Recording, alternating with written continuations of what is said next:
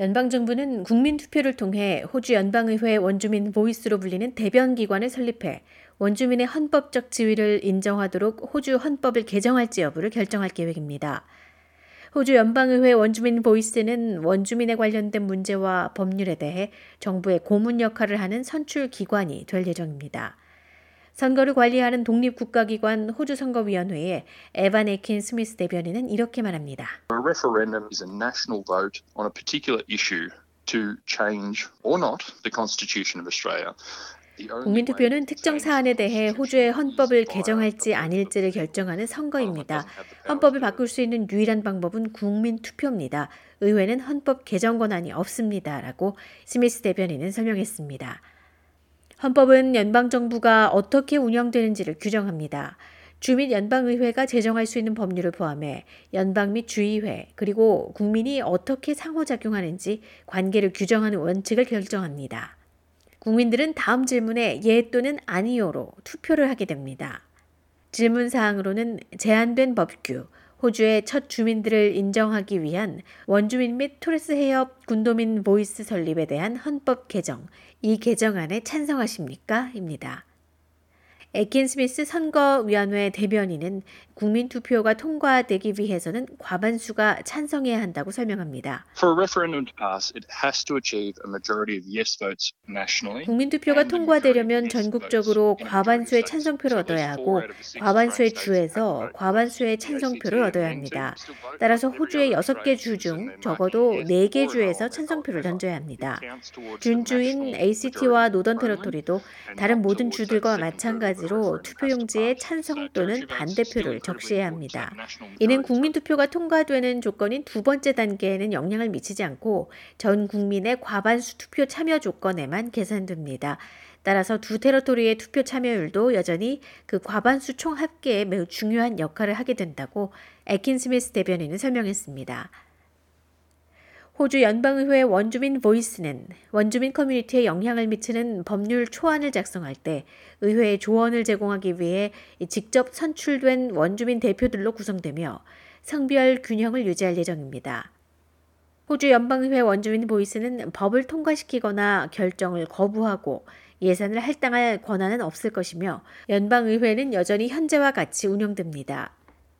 코블코블 출신의 원주민 여성이자 뉴사우스웨일즈 대학의 헌법학 학장인 메간 데이비스 교수는 헌법에서 원주민과 토레스 해협 섬 주민의 인식 선언에 관한 전문가 패널의 일원으로 참여했으며 Voice를 제안한 바 있습니다. 데이비스 교수는 다른 나라들도 비슷한 모델을 성공적으로 구현했다고 설명합니다. This is a very common reform that's made to democratic systems around the world. 이것은 정부가 원주민 관련 법규나 정책을 만들 때 그들의 의사가 반영되게 하기 위해 전 세계 민주주의 체제 하에 만들어진 매우 일반적인 개정안입니다. 호주 정부가 그동안 원주민과 간극을 좁히지 못했던 이유 중 하나는 이 정부가 원주민에 대한 법과 정책을 만들 때 지역사회와 거의 협의하지 않았기 때문이라고 설명했습니다. 콘다무카 출신의 원주민 남성 딘 파킨 씨는 헌법에 호주 연방의회 원주민 보이스를 설립하기 위한 캠페인 마음으로부터 From the Heart의 책임자로 일하고 있습니다. 파킨 대표는 보이스를 통해 정부가 지역사회가 직면한 문제를 가장 잘 알고 있는 사람들의 말에 귀 기울이게 됨으로써 원주민 커뮤니티의 의사결정을 어느 정도 보장하는 데 도움이 될 것이라고 믿고 있습니다.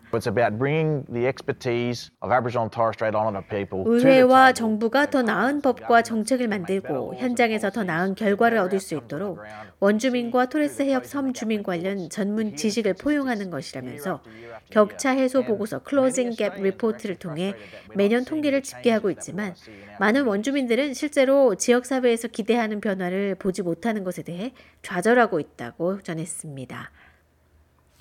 호주 원주민들은 다양한 정치적 견해를 갖고 있으며 일부는 호주 연방의회 원주민 Voice에 대한 제안에 동의하지 않고 있습니다. 여기에는 저명한 원주민 정치인들도 포함되어 있습니다. 노던 테라토리의 자유당 제신타 프라이스 상원의원과 전 노동당 대표 워런 먼딘 의원은 국민투표의 반대 캠페인을 지지하고 있습니다.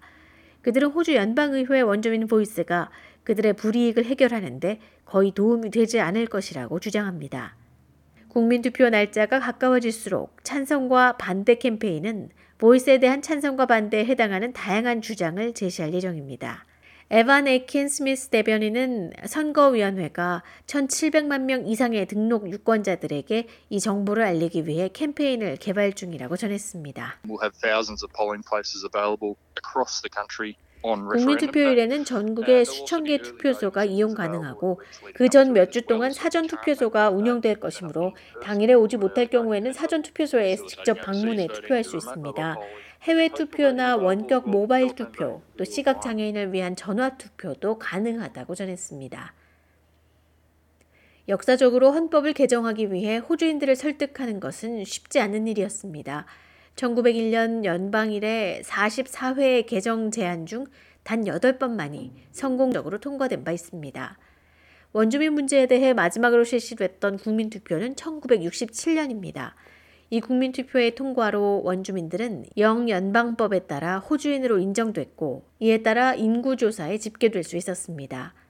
이번 국민투표에서 투표하는 방법과 관련해서는 투표용지에 yes 또는 no라는 단어만 적으면 됩니다.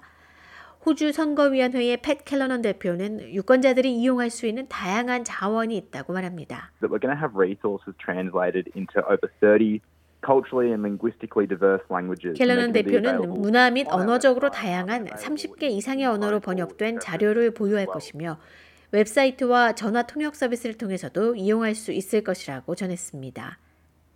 만약 선거에 참여하기 위해 유권자로 등록된 국민이라면 이는 곧 국민투표에 투표할 자격이 있다는 뜻입니다. 즉, 국민투표에 참여하는 것이 유권자들에게는 의무라는 것을 의미하기도 합니다. 반드시 호주 시민이어야 하지만 최근에 이사했거나 등록 정보가 최신인지 확인할 수 없다면 aec.gov.au에서 등록을 확인하고 모든 등록 세부 정보가 최신인지 확인하는 것이 좋다고 조언했습니다. 선거위원회의 에킨 스미스 대변인은 토론에 참여하고 직접 알아보는 것도 중요하다고 말합니다. Really think about the topic. That's what differs for a referendum. 스미스 대변인은 주제에 대해 한번 생각해 보라고 조언하면서 그것이 국민투표의 차별점이라고 설명합니다. 본인이 선출하고 싶은 후보에 대해 생각하는 것이 아니라 그 문제에 대해 생각하는 것이고 그래서 신중하게 알아보고 본인이 yes에 투표하고 싶은지 아니면 no로 투표하고 싶은지 결정하라고 전했습니다. 또 투표함에 안내된 내용을 확인할 것을 당부했습니다. 또한 결과가 구속력이 있다는 것을 주목하는 것이 중요하다고 켈러넌 대표는 덧붙였습니다. 선거위원회에서 어떤 방식으로 투표하든 자신의 발언권을 갖는 것은 매우 중요하다고 말하면서 우리는 사람들이 어디에 투표하든 상관하지 않고 신경 쓰는 것은 오직 사람들이 투표를 하느냐 하는 것이라고 말했습니다. 이 발언권을 가질 수 있다는 것은 정말 특별한 권리이고 따라서 호주 국민들이 이를 진지하게 받아들이길 바란다고 켈러넌 대표는 덧붙였습니다.